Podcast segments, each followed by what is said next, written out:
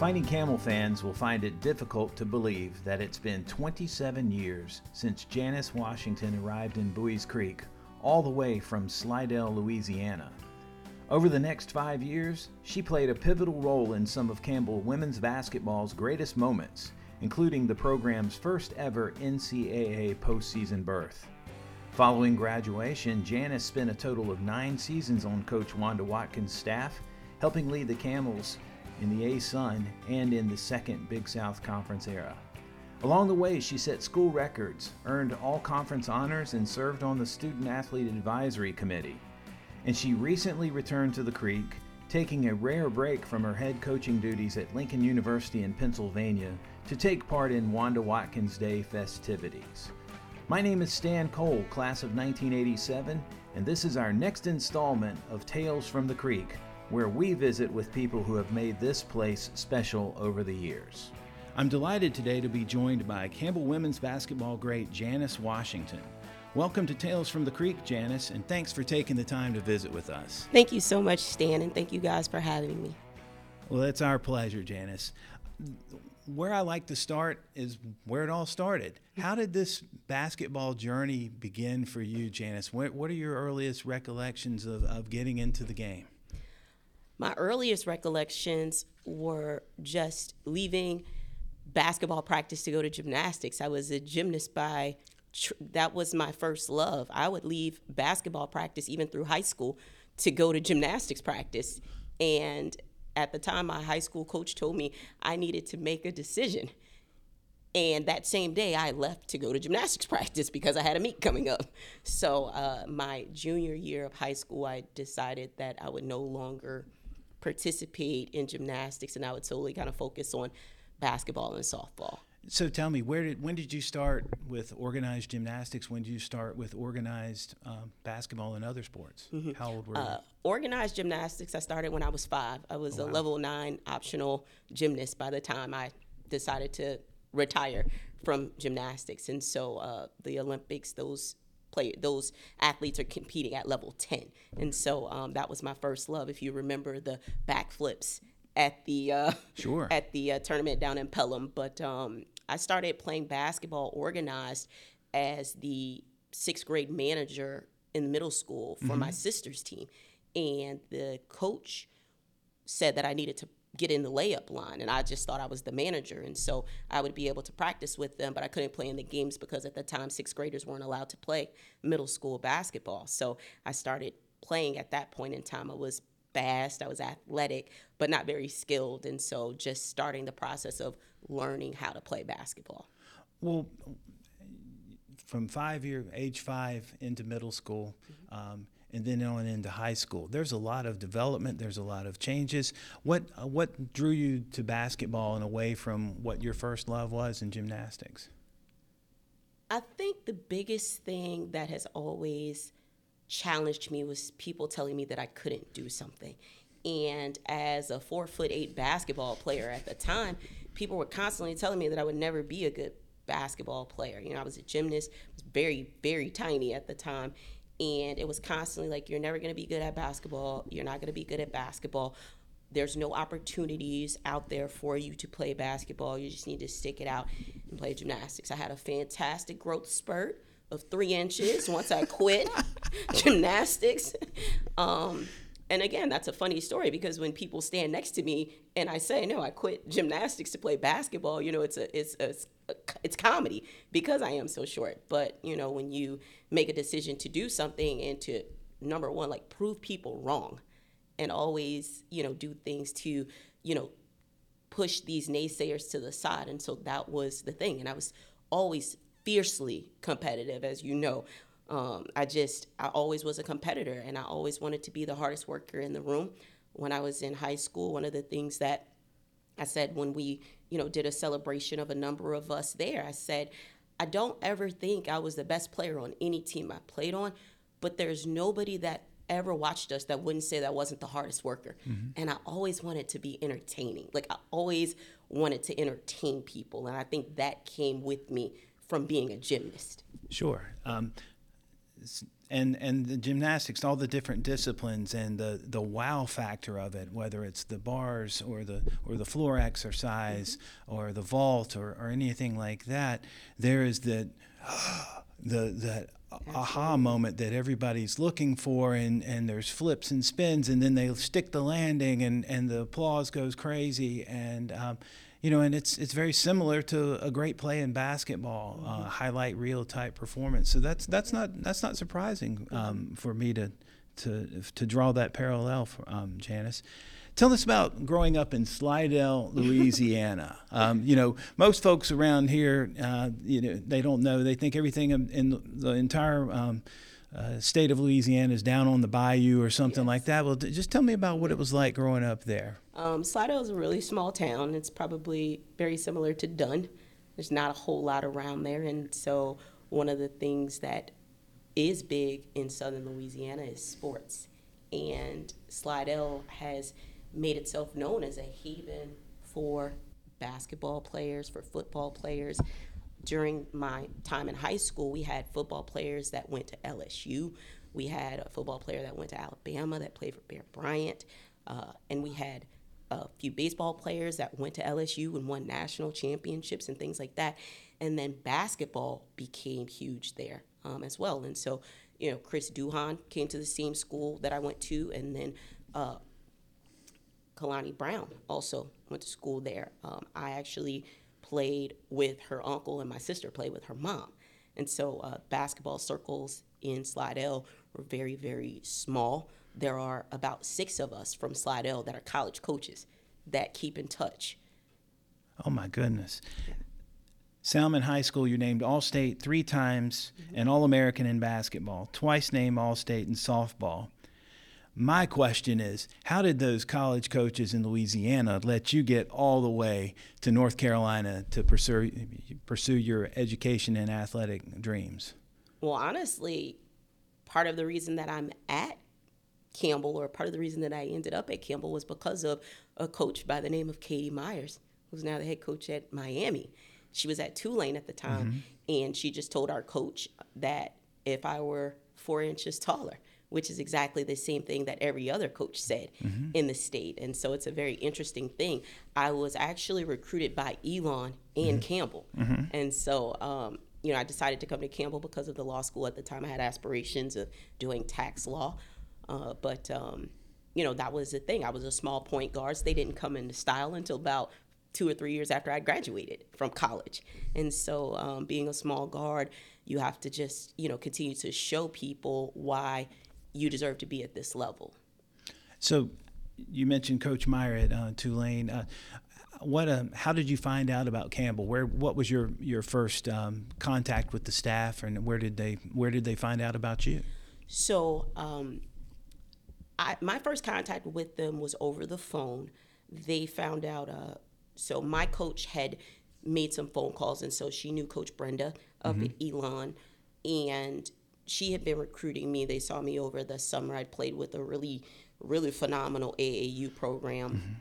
Mm-hmm. And Coach Slayton, my high school coach, sent the film up to Coach Watkins and Coach Weiss. And so they were good friends with the staff at Tulane and reached out to them. And that's when they were like, no, yes, if she was taller, we would absolutely be going after her.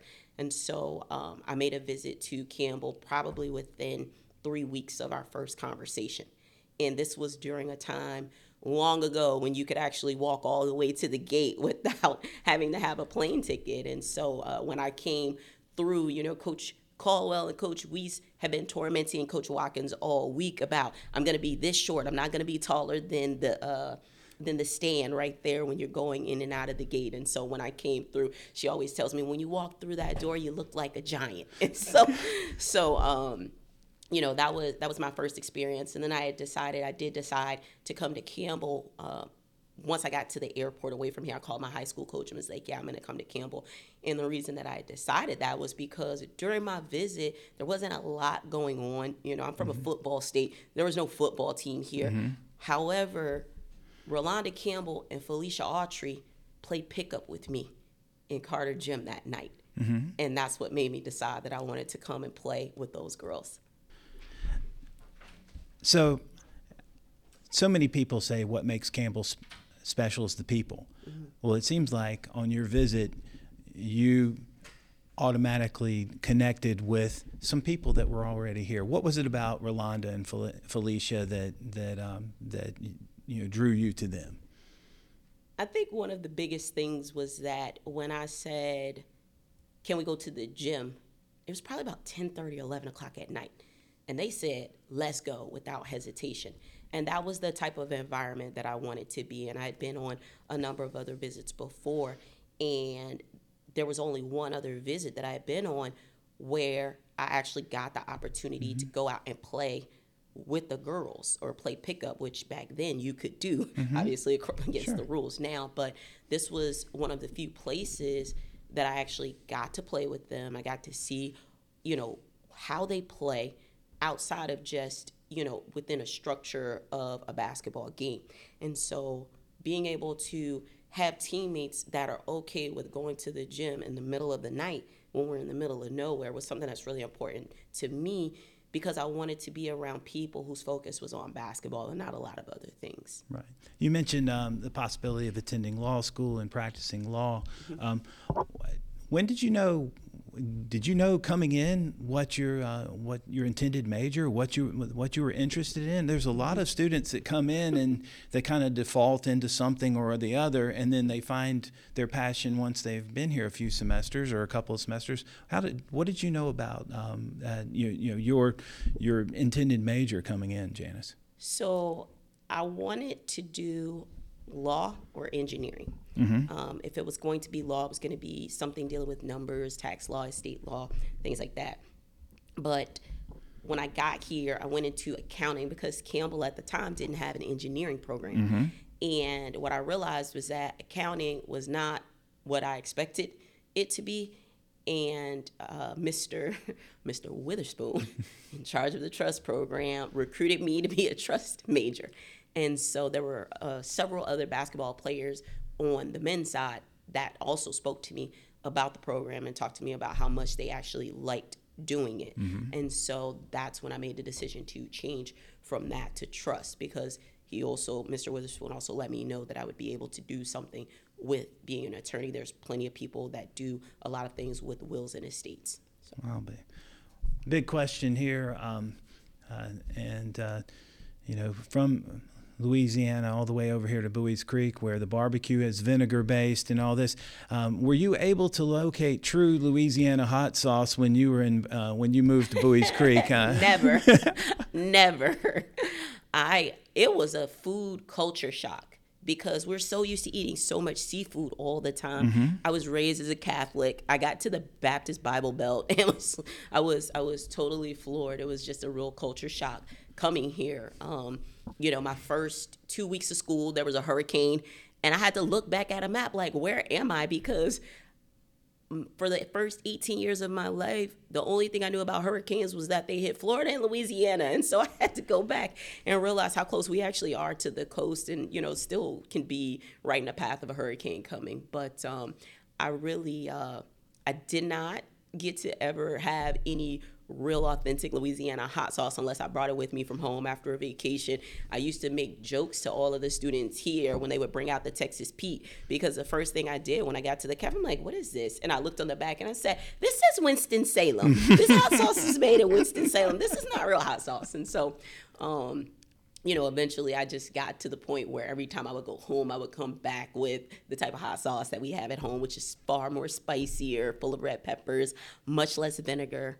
Um, I got used to the barbecue. I got used to the barbecue so much that every once in a while I would actually crave it in the years that I was away. Like when I would come back, I would be like, okay, let me go over here to McCall's or let me go down here to Smithfield so I can actually get some barbecue because being in Louisiana, like being from Louisiana, my association with barbecue, right, air quotes, barbecue mm-hmm. was you put chicken on the grill and you put barbecue sauce on it, mm-hmm. not the chopped and pulled type of barbecue that North Carolina serves. Right. There's um, there's some folks that say uh, barbecue is not a verb; it's a it's a noun. Yes. And uh, and uh, Right. and actually, I think it would be an adjective because you're either barbecue pork, barbecued chicken, or uh, barbecued uh, brisket or beef of some sort, um, or whatever else someone want to bar- might want to barbecue. And I'm sure there's going to be comments left on this when we share this on social media, um, correcting me for my uh, errant ways uh, and my belief there. Um, Janice, is there any connection between uh, Cajun food and your nickname? Uh, Nicole Inman, my former assistant, wanted me to ask you about the genesis of your nickname. So I got my nickname when I came on my visit. So Rolanda Campbell gave me that that nickname on my visit, and she said, "You remind me there was a comedian named Small Fry. She was short, she was very pigeon toed, and she um, like the way that I spoke, my um, resonance and uh, the staccato that I spoke with reminded Rolanda of that comedian, and so she called me Small Fry on my visit. So during the summer when I get my rooming assignment, she's my roommate. So I call her. And I'm like, "Hey, it's Janice. I just want to know what you need me to bring." And she's like, "Who?" It's like it's Janice. And she did this back and forth with me because you know, if you know Rolanda, you know she's like the biggest jokester on the mm-hmm. planet. And I'm like, it's Janice. We're going back and forth 10 times. And I'm like, it's small fry. And she was like, well, I was wondering when you were going to say it. so, you know, my entire first semester, she walked around introducing me to everybody as, hey, this is small fry. She's a point guard on our team. Hey, this is small fry. And so when we would get to games, after the games, people would be like, your name is Janice. I'm like, yes, it's Janice. so even now, you know, um, there were a bunch of Campbell alum that went and tailgated at the uh, UNC Campbell football game. And we are on this big old group thread with about 50 of us. And when I put my name, like, hey, it's Janice, everybody started typing in small fry, small fry, small fry. And so um, it's one of those things where it's evolved. You know, my friends now, like all of my Campbell friends and my Harnett County friends that live around this area, they all call me Smalls. Coach Watkins calls me Fry. Coach Weiss and Coach Caldwell, they both call me Small Fry. And so it just depends on who it is. But I know if I answer the phone and it's an unknown number and somebody's like Small Fry, I already know that it's somebody from North Carolina that's calling me that. There are a handful of coaches like Audra Smith that still like will see me and be like Small Fry. But uh, for the most part, it's it really resonates when I'm here in the creek. Janice, you mentioned that you knew on your, your trip that you would be surrounded by people who had had a drive that you had. Um, for those who don't understand, the trust management program here at Campbell is one of the most demanding undergraduate programs uh, we have. It's one of the best ones. Um, at one time, it was the only one the east of the. Mississippi, Absolutely. and um, and it takes a lot of time and effort um, outside of class to prepare for that. And uh, I think uh, most people listening to this uh, recording understand that college athletics takes a lot of dedication to. How did you find the time? How did you make the time to balance those um, those two pursuits, athletics and your academic? That's study? a great question. I think that uh, before I get into the answer, I would just like to demand that the provost redo my transcripts because back then the business school was on a seven point scale, the only school on campus on a seven point scale. And so when I would have my meetings with Coach Watkins, I would be like, hey, it's it's a B or it's a C, but it's like an 86 or a 91 we're the only one on a seven point scale like and so now we're on a 10 point scale in the business school but um, one i mean we just we just had to get it done. I think my biggest my biggest drive was that i didn't want to be in study hall. So i'll start there i didn't want to be in study hall because i wanted that time to go to the gym and i i mean i spent hours countless hours in the gym but the other part of that was like i learned how to be a better student i learned from Sarita Gamble, who was in the pharmacy department. She was a pharmacy pharmaceutical science major. Um, I would watch her taking notes for her class, and so I started to emulate what she was doing. And then by the time I got to my last couple of semesters, I was able to get on the dean's list in the conference. But um, I think the biggest thing is just making a decision as far as like what you want for yourself and how great you want to be at it. And so one of the things that we constantly talking to student athletes about is just the work that you put into it and so being able to have the opportunity to do an internship prior to my senior year um, i mean i got my job offer on february the 24th of 2001 i'll never forget it because we went down um, we went down to the golf courses and Bank of America, those of those of us that had done our internships that summer and had done well, they offered us jobs. And it was just amazing because again, that's what you strive for when you're going to college to be able to be set up once you've graduated. But back then, the Trans America Athletic Conference, Transatlantic, the, the TAC mm-hmm. conference, our travel schedule was, I mean, it was grueling. We would fly out on a Wednesday, be gone Wednesday, Thursday, Friday, and fly back Sunday every other week.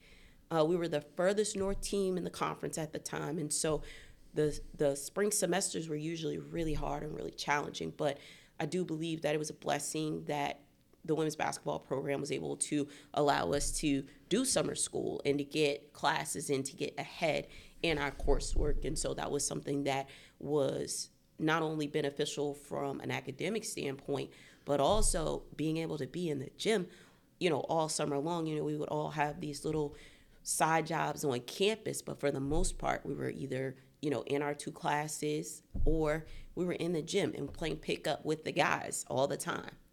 Wow.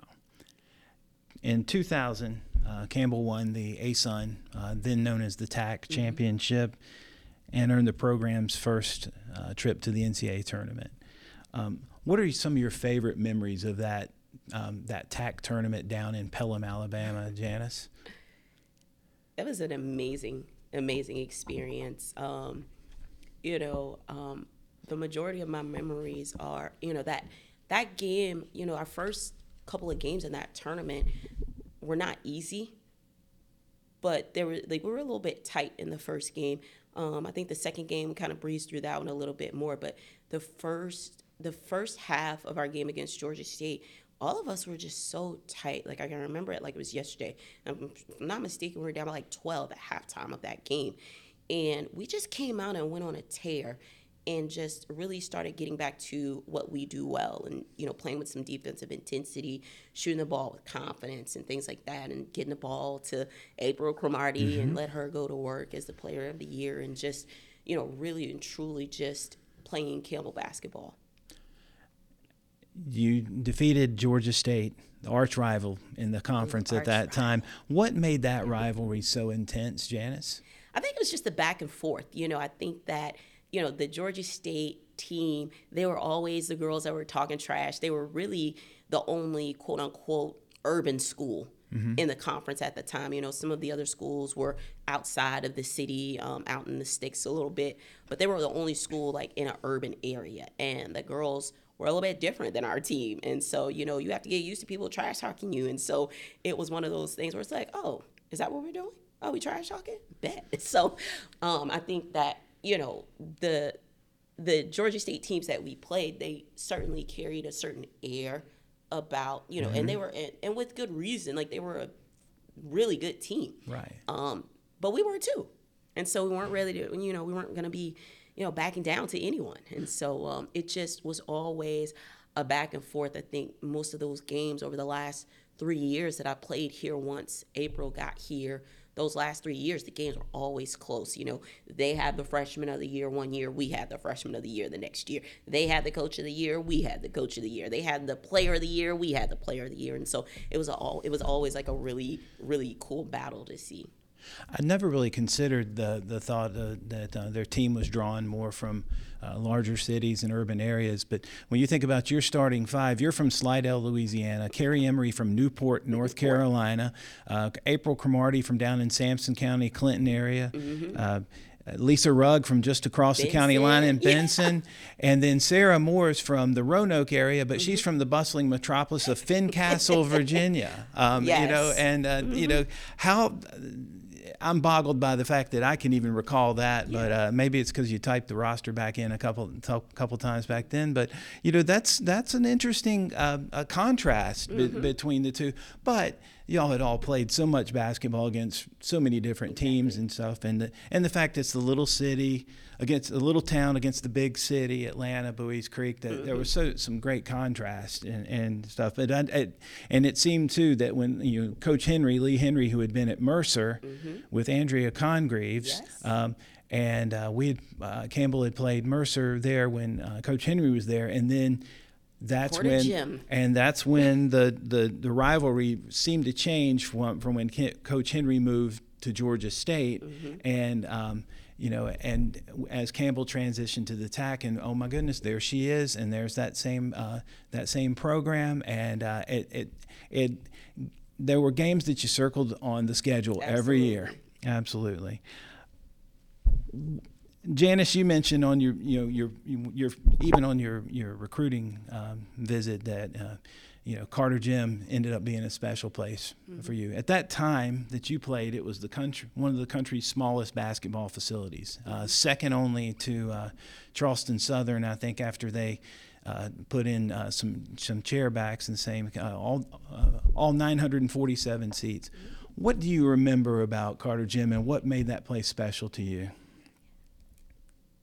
there's a bunch of things. I was I was just talking uh, to Justin Wilkins in the arena uh, before we started, and uh, I was talking to some of the the setup crew and just telling them how awesome it used to be with the students right on the court. You know, they would show up face painted, chest painted, and the band, like the band was always loud and rocking. The the greatest thing in the world is to have a women's basketball game that's packed and there's not a men's game following it. And that's one of the things that I absolutely found incredible about playing here and how really connected the community was with the women's basketball team, men's basketball team. And again, we didn't have football at the time. So basketball is the top sport on campus. You go, you go out to Dunn or Lillington, you're in Walmart, and people are like, "Hey, I saw y'all playing on Channel 40," and it's like you feel like rock stars. And um, I just feel like with Carter Gym, I don't know how many, but I know we didn't lose very many games mm-hmm. in that facility in the five years that I played. You know, the year that I redshirted, we beat Wake Forest in there and we beat Florida International in there. And those were games that, you know, you just have these really, really fantastic memories of, you know, some special games. I mean, Carter Gym is so special to me. Like, my dog's name is Carter. And people always ask me, they're like, is it like, did you name her after, you know, Beyonce? I'm like, no, I named her after a gym. And they're like, why? I'm like, because there's not really any good girl nicknames, but Carter Gym is such a special place to me. So I don't have any kids. I have a dog. My dog's name is Carter. So That, that's absolutely beautiful. And of course, if you're here during summer school, uh, you worked the basketball camp, and um, Carter Gym had no air conditioning. And uh, it, you know, I'm sure that it gets hot in Louisiana in the summer. It does. But I don't know that it get it can get much hotter than uh, the sandhills of North Carolina in late June and July. Um, tell me what it was like Yeah. trying to work out and, and or even working camp in there. Well, I will say in the in the South on the Gulf Coast, they run the AC all year round. So playing in gyms, like you know, we were used to playing in the heat because we played outside a lot. But Carter Gym is a different level of playing. You know, we would come during summer school when we knew like classes were done by about twelve o'clock. We go eat lunch. We'd be playing basketball in there from you know one o'clock on till about nine o'clock at night, just nonstop. You got three shirts. You're drenched in sweat. Um, we just had, I mean, we had the big fan that we kept in front of the door.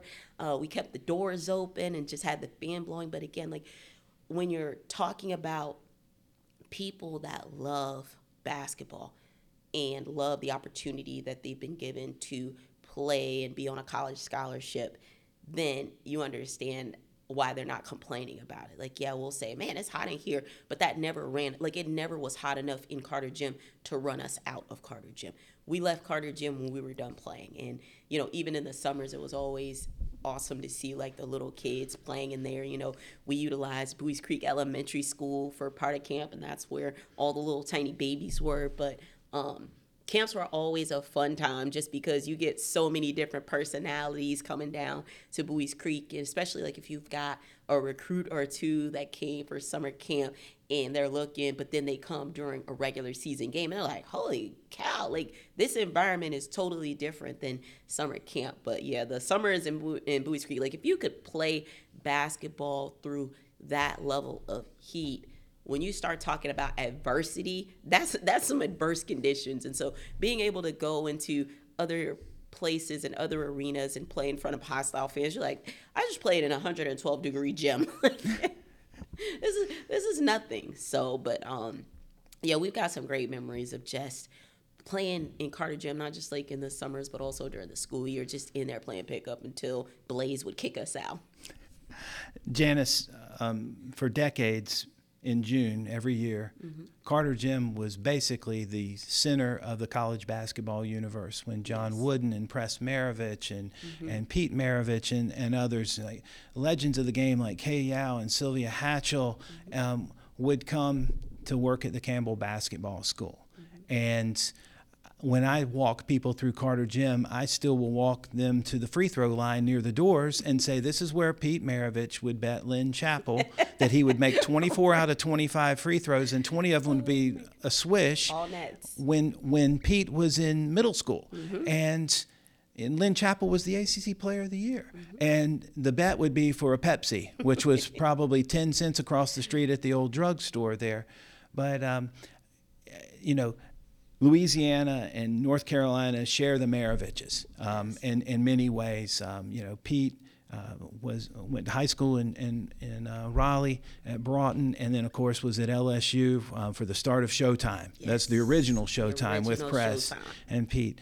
Uh, was it didn't go unnoticed to you um, that the the history that that uh, Campbell plays in, in college basketball in the 20th century. I wouldn't think. No, it doesn't. I I mean, I'm a I'm a sports fanatic. I'm a sports junkie, and always absorbing all things sports related. And even growing up in Louisiana, like watching women's basketball, men's basketball, um, any opportunity that I could get to you know, watch basketball and knowing everybody in Louisiana, especially that southern part of Louisiana, knew who Pete was and just was stunned and amazed at what he was able to do. Um, but coming to Campbell and being here to see, you know, 12, 1500 little boys running around two weeks in a row, it was insanity in terms of just the sheer numbers. Because at the time, I think when I was here for undergrad, there may have been 1,800, maybe 1,700 students here during the regular school year. So to have that many campers here and just to see a lot of the old pictures. I actually, when Coach when Coach Watkins retired, um, I got an original uh, Pete Maravich and Press Maravich picture um, that she had. And one of the other things I got was uh, Press had drawn up the Drake Shuffle, and she still had the original paperwork of what he had drawn up. And so, you know, it's it's amazing. Like, I mean, we used to call her office the museum because there's so much history that was in those walls and just to go in there. And she would she had you know every group of players every team that she coached mm-hmm. was framed on her walls. And you look back and they start in black and white. And so you get you get you know you get the uh, sepia colored tone and then you know you get the full color and then you watch how things change you know the the pictures from you know, my first, my second year, like our shorts are all the way down to our calves because of Allen Iverson and these baggy shorts. And then you get to, you know, the later pictures or the more uh, recent photos of the teams that she'd coached. And you're looking at, you know, the fashion with, you know, shorts that are mid thigh. Mm-hmm. And so the history of Campbell, I mean, Coach McCall, when we were in our old office, my office was next to his office. Mm-hmm. And, you know, he would still come in and sit in there and you know do some work. And so people that don't know like the history of you know the mccall rebounder and things like that and you know they they know what the contraption is but they don't know who the person is that developed that or you know where he started. And so you know understanding how embedded Buies Creek is in so much of the history of basketball is just really amazing.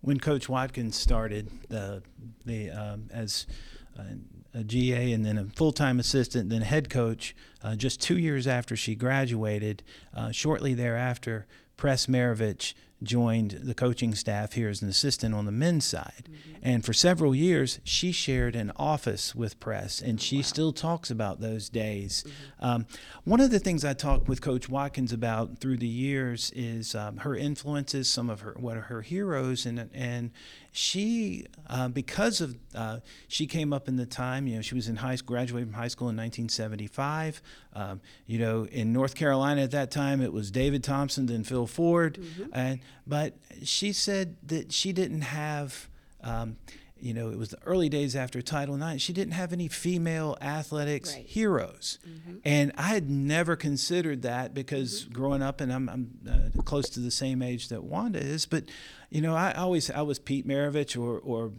Phil Ford or Walter Davis, whoever's in the driveway that day, whoever I'd seen on TV that that right. uh, the night before or, or, whatever. But she didn't have that experience. Um, did you grow up um, Im- imitating or Im- you know idolizing any female athletes that you knew? I mean, well, for for me, initially it was just gymnastics, mm-hmm. and so I definitely had some idols. But when I moved over to basketball, you know, um, my first summer in Buies Creek at the end of my freshman year for summer school was when the WNBA started. So you know, you've got myself, Felicia Autry, and Rolanda Campbell watching professional women's basketball in the U.S. for the first time over there in Powell Hall. And so, um, you know, we would go to the gym and say, you know, I'm Tina Thompson, and we would show up with like our lipstick on. because again, we'd never seen that before. Like, wait, you can you can be a basketball player and try to be feminine and pretty, like so things like that were never like you never saw that against the the teams that we played, and so um, being able to go out there, you know, Felicia was always the Lisa Leslie. You know, she was mm-hmm. always the Lisa Leslie. But um, for me, it was just like I wanted, I was always a big Teresa Weatherspoon fan. She played at Louisiana Tech. So, you know, she played with Louisiana Tech with Stan Williamson's wife. Debbie.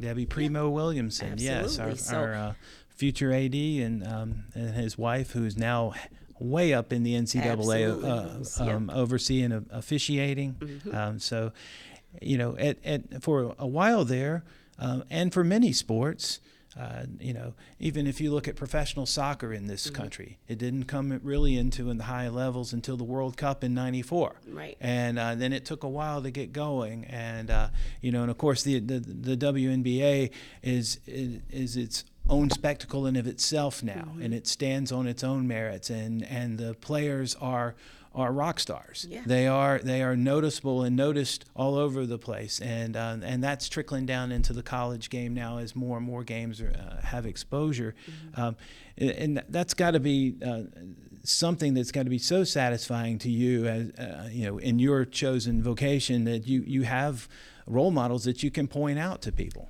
yeah, and that's the, I think that's the the greatest thing about what we've moved to in terms of women's basketball. Mm-hmm. You know, I think uh, early on in my coaching career, one of the things that we would see frequently is women's basketball head coaching hires coming from the men's side. Mm-hmm. on a regular basis. It would be like a men's assistant that would get like some top notch job and things like that. But now you're starting to see um, a certain level of respect garnered by these women who are just phenomenal leaders of other women. And you know you're starting to see you know just such a growth in the branding and awareness of women's basketball as a whole not just from a professional level but also at the college level with more teams having access to you know espn flat platforms and live streaming and things like that. I think campbell was ahead of its time. You know there's there's not a single player that I currently coach that can say they played on as many television games as we played on 25 years ago. Mm-hmm. And I think, you know, having, you know, to be able to say, hey, I played on the same channel that Jerry Springer was coming on. Everybody was watching Springer in the 90s. Everybody was watching Springer. And we came on right after him, or maybe right before. But either way, people saw us. And that's something that not every school, especially in the late 90s, mm-hmm. you know, who else was playing on TV? Like a live TV game on television for a mid major. We weren't NC State, we weren't Duke, but we played more TV games than they did. And I think I don't I don't think a lot of people recognize that or realize that. Um, my first game at Campbell was a TV game against South Carolina. They came here and they smacked us, and I cried because I wasn't used to losing. And at the in the locker room, Coach Watkins said, "Some of y'all need to grow up." Now I know she's talking to me. This is like when you go to church and the pastor is talking to the congregation, but you feel like they're talking right to you.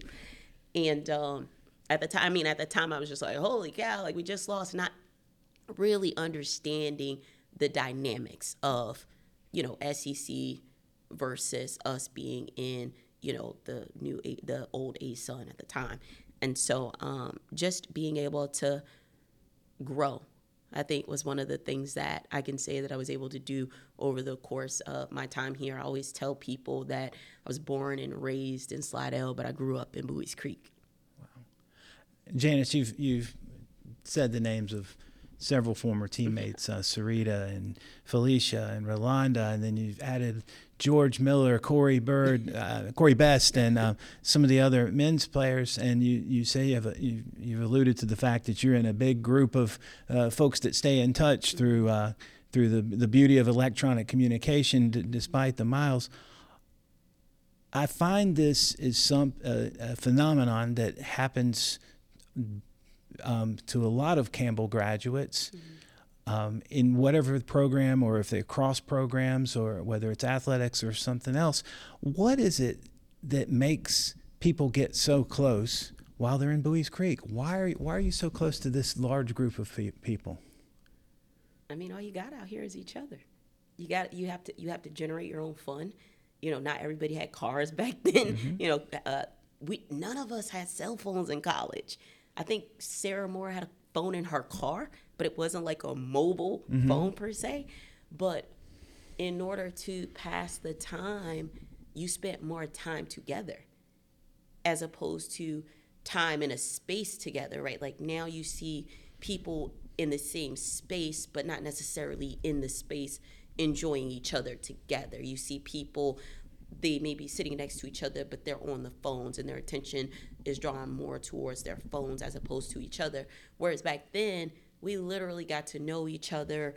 We, you know, we knew each other's families and things like that. And a lot of that just had to do with just a human connection because there wasn't a whole lot to do out here. There's not a lot of trouble to be had. You know, we all had our little things that we got. You know, we all they're college students. We're gonna get in trouble, but nothing so major that it would take away from us from an academic standpoint or from an athletic standpoint. And so having, you know, card games, domino games, board games, and things like that, um, all of that stuff happened literally in a vacuum because we were here. Um, you know, the the nearest town the, I mean, Lillington has grown tremendously, uh, but at the time there was not a lot between Campbell and Dunn. You know that how that brand that mm-hmm. how I call I still call it brand new, but that housing complex going towards Dunn on the left that wasn't there when I was in school here, and just you know we we didn't realize how quality the time was at the time.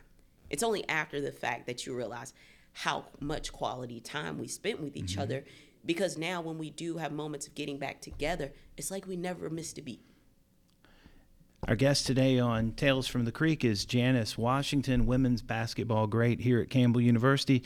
Janice, you graduated in uh, trust management, uh, all the while setting school record for games played and finishing in the top uh, three in assists and steals. Your 15 assists in a game, which is tied with Wanda Watkins, by the way, still stands as a single game history. But you chose to work a year in the financial field. Um, and but what drew you back to coaching? honestly, I never realized I co- I wanted to coach until my last year at Campbell. Uh, each year, Coach Watkins had the players on her team write out their short-term goals and long-term goals. And when I came back as a coach, I was in one of the other coaches' old offices, and in the drawer were all the goal sheets.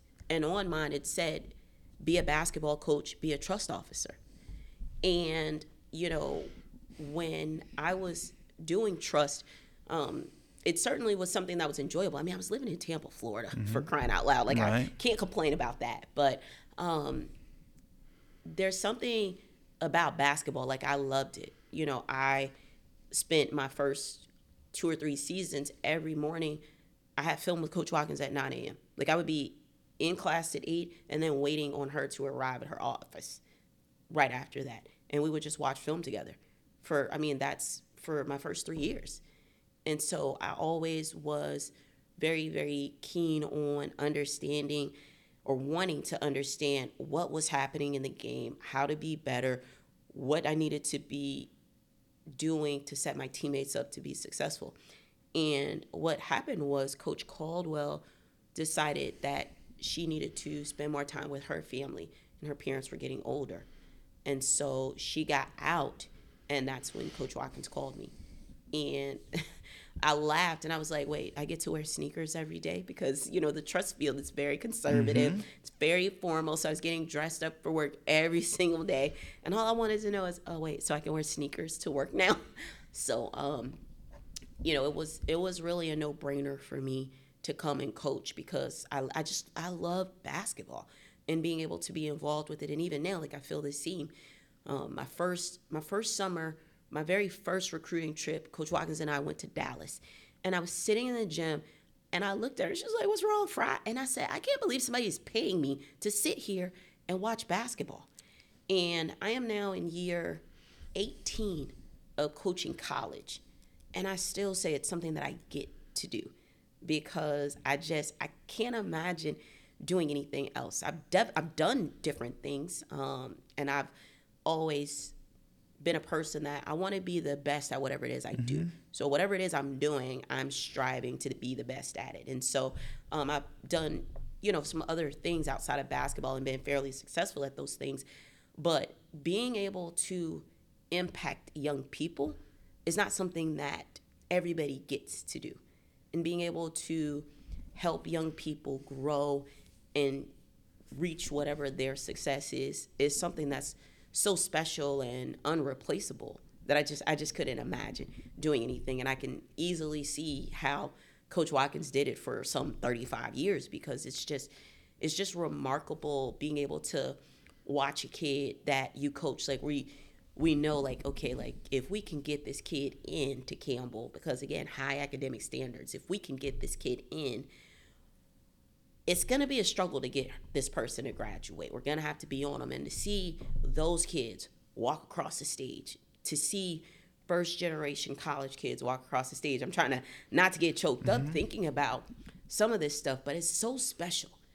And it's one of those things that, like, you just, you can't pinpoint why you get to be the person to do it, but it's not anything that I would ever trade for anything in the world you left Campbell um, after six seasons, went to work in civilian service with the U.S. Army and mm-hmm. stops mm-hmm. all over the world in the country, yeah. um, including Italy. Mm-hmm. Um, but then again, you returned to coaching yeah. Um, to Buies Creek. Well, what had happened since you'd been gone?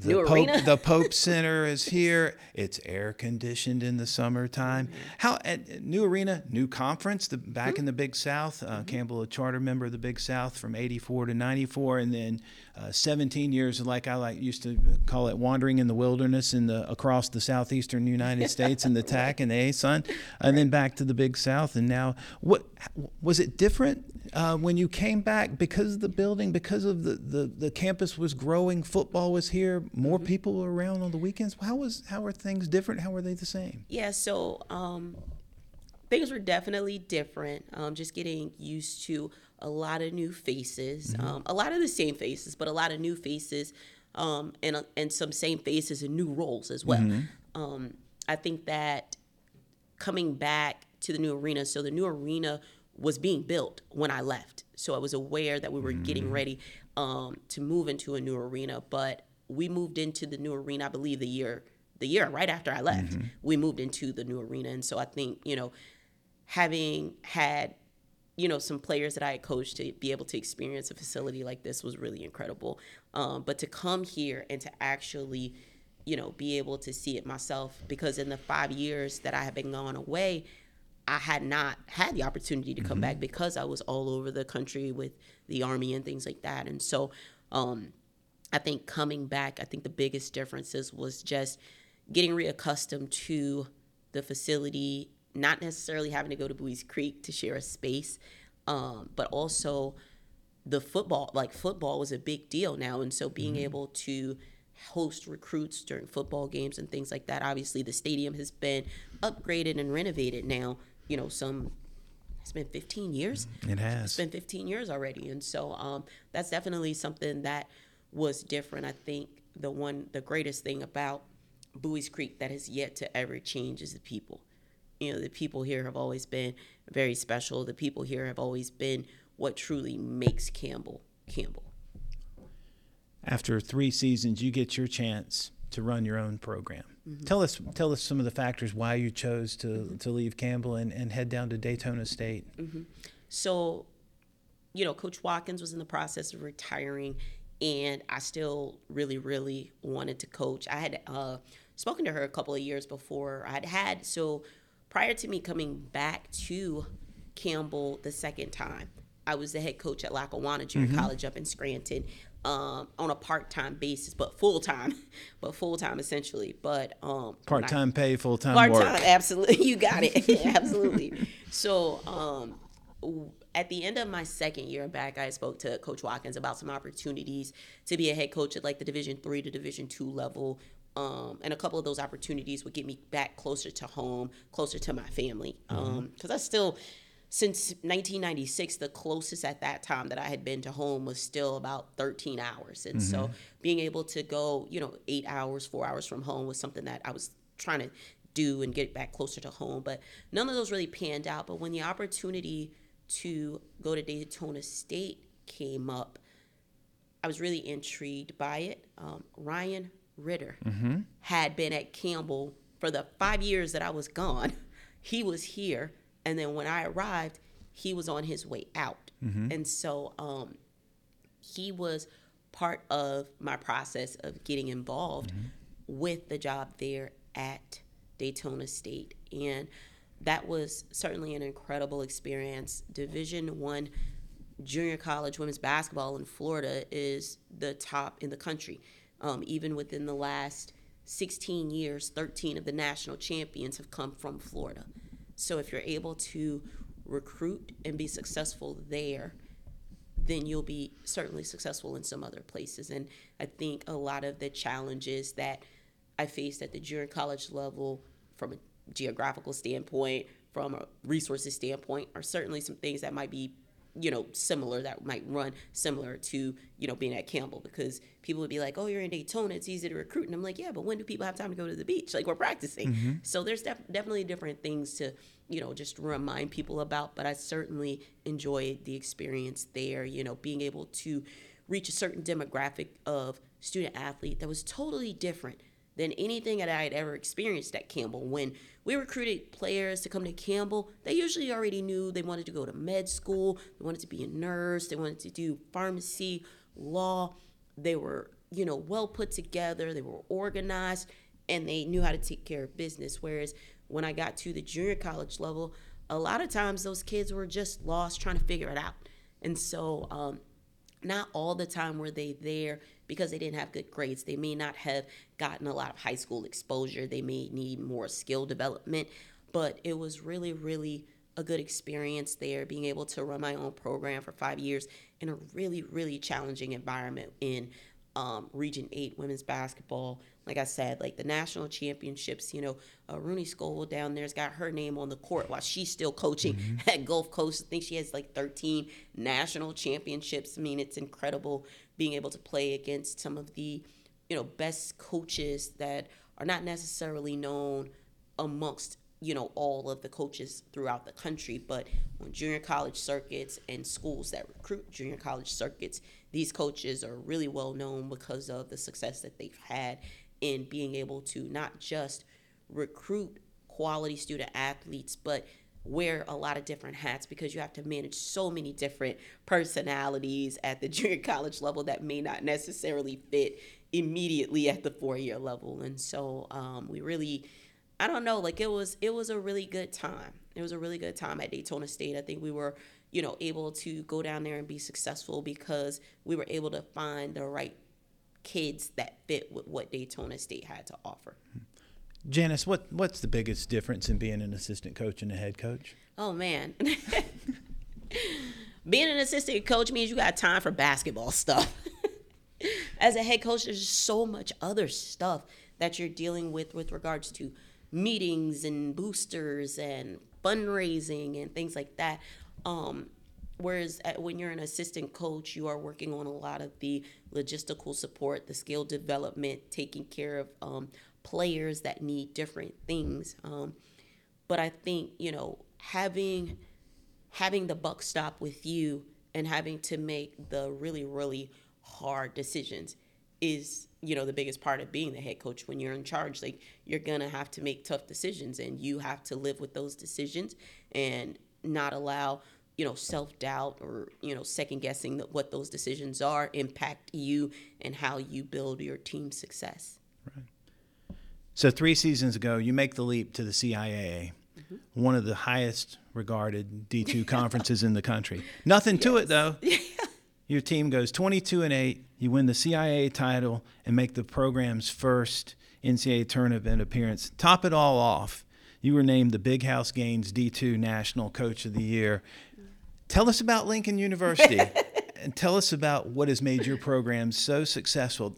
Folks, that's a 44 and 16 record over the first her first two seasons, making the jump from junior college to one of the best conferences in the country. Tell us a little bit about Lincoln. Yeah, the CIA is the CIAA is different. When I tell you like the fans, they always come out and support regardless of where you are. It's about to be a hostile environment. Um, you know, they are the only Division two program conference in the country that gets every single one of their conference tournament games on an ESPN platform. Mm-hmm. So they, I mean, they are. I mean, the, everybody knows the CIAA brand, especially in this area. You know, going to school in the heart of CIAA country, I was very familiar with the CIAA. Um, Lincoln is a really special place. You know, it is the furthest north school in the the uh, CIAA conference, but uh, we have really, really over the last five to six years started to see a peak with Lincoln's athletics. Uh, Lincoln transitioned from Division three to Division two 10 years ago. So uh, not not not a charter member of the CIAA conference by any means. And so, you know, it's it's been a while for us to get to a point where we're able to compete on a regular basis in all of our sports. We still have some sports that are um, breaking through and breaking ground in some areas, but we are certainly, from a basketball perspective, um, looking to maintain the success that we've been able to gather. And a lot of that happens because I think, you know, we we recruit through the portal, but we also recruit quality high school kids. We recruit junior college kids, but the biggest thing is just making sure they're going to be a good fit for what Lincoln University is. Um, it is the first degree granting HBCU in the country. There is so much history there with the Underground Railroad, the history of slavery in the U.S., and um, it's just a very, very special place. They are very supportive of women's basketball there. We have led the league in attendance the last two seasons from a women's basketball perspective. Um, a standalone women's basketball game will have 1,400 students there. Um, so it's really it's a really special place. You know, um, I think we've lost three home games, four in two years.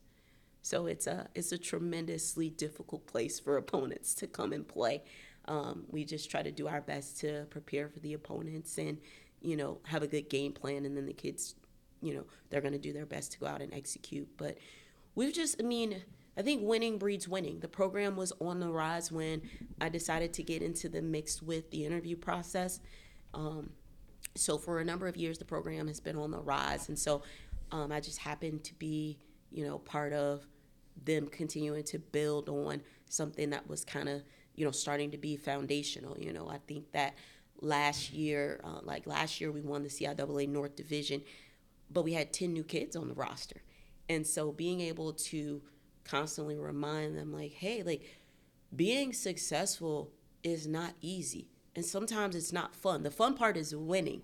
There's a lot of work that goes into it. There's a lot of strategy that goes into it. There's a lot of discipline and sacrifice that mm-hmm. goes into it. And so our team, they know they know that. They're aware of that. They have to learn quotes just like Coach Watkins used to make us do. But I think that they understand how they understand how committed I am to their success as student athletes in terms of getting them connected to the right people from a business perspective, to getting them connected with people when they want to coach. And so when I ask them in their junior and senior years, like, what is it that you want to do? Like, tell me. Because I've had so many work lives, there's so many areas for me to connect people to other people. And having worked for the Army for, you know, that handful of years, one of the things that I know and realize is that the military is always looking for leaders. And if you can survive college sports for any number of years, you're probably the type of leader that they're looking for, which is why Ray Edwards is now mm-hmm. a naval officer. And right. so you you get um, you get to connect people with so many different people that you never really realized that you would be able to connect them with. And so I think just by I don't I, I just I don't know, like I I I'm in love with helping people find mm-hmm. their success, whatever that means to them. Wow. Janice, this weekend we're recognizing Wanda Watkins for nearly half a century of service and dedication to Campbell. She got here in 1975. She's in year 49, counting four years of undergrad, right. and 45 years now of working at Campbell. What are some of the things that you've learned from Coach Watkins as a player, coach, or as a mm-hmm. person? I think just being able to be dependable, I think is the biggest thing. You know, she has coached, I don't know how many of us. And the one thing that I would say that I have taken with me that I tell my players is like you you may not love my approach to this thing, but I'm going to prepare you for the real world. Mm-hmm. And I think that's one of the things that she always strive to do is just prepare her students, her student athletes for the real world. And I think that all of us, you know, can really say that that's something that was always embedded in everything that she was trying to do.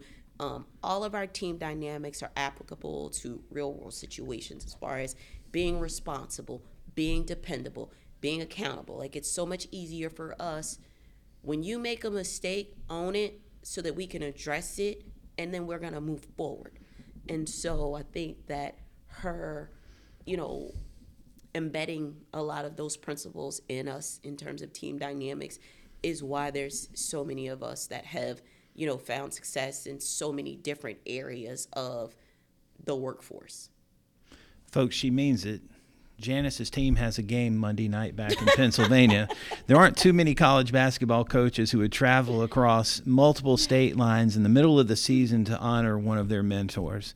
Finally, Janice, can you put into words how Campbell University and the Buies Creek community have impacted your life? Yeah, that'd be difficult. I think, you know, my my mom told me growing up that I was not going to college in a school touching Louisiana because I was a little knucklehead. I mean, it was a culture shock when I came here and the stories that my teammates could tell about, you know, just me getting adjusted to living in such a rural environment. Like I'm not from an urban center, but we were 12 miles from New Orleans. Mm-hmm. And coming up in a suburban, you know, being able to just get to New Orleans in no time. When I got here, I was way rough around the edges. Not a little bit, but very, very rough around the edges when I got here. And so, um, you know, like I mentioned before, like I grew up, like I learned how to be a professional. I learned time and place and, you know, the things that are most important here in Buies Creek. And of course, once a camel, always a Campbell. I'm Stan Cole, and our guest today on Tales from the Creek has been Janice Washington. Thank you, Janice, for sharing your Tales from the Creek.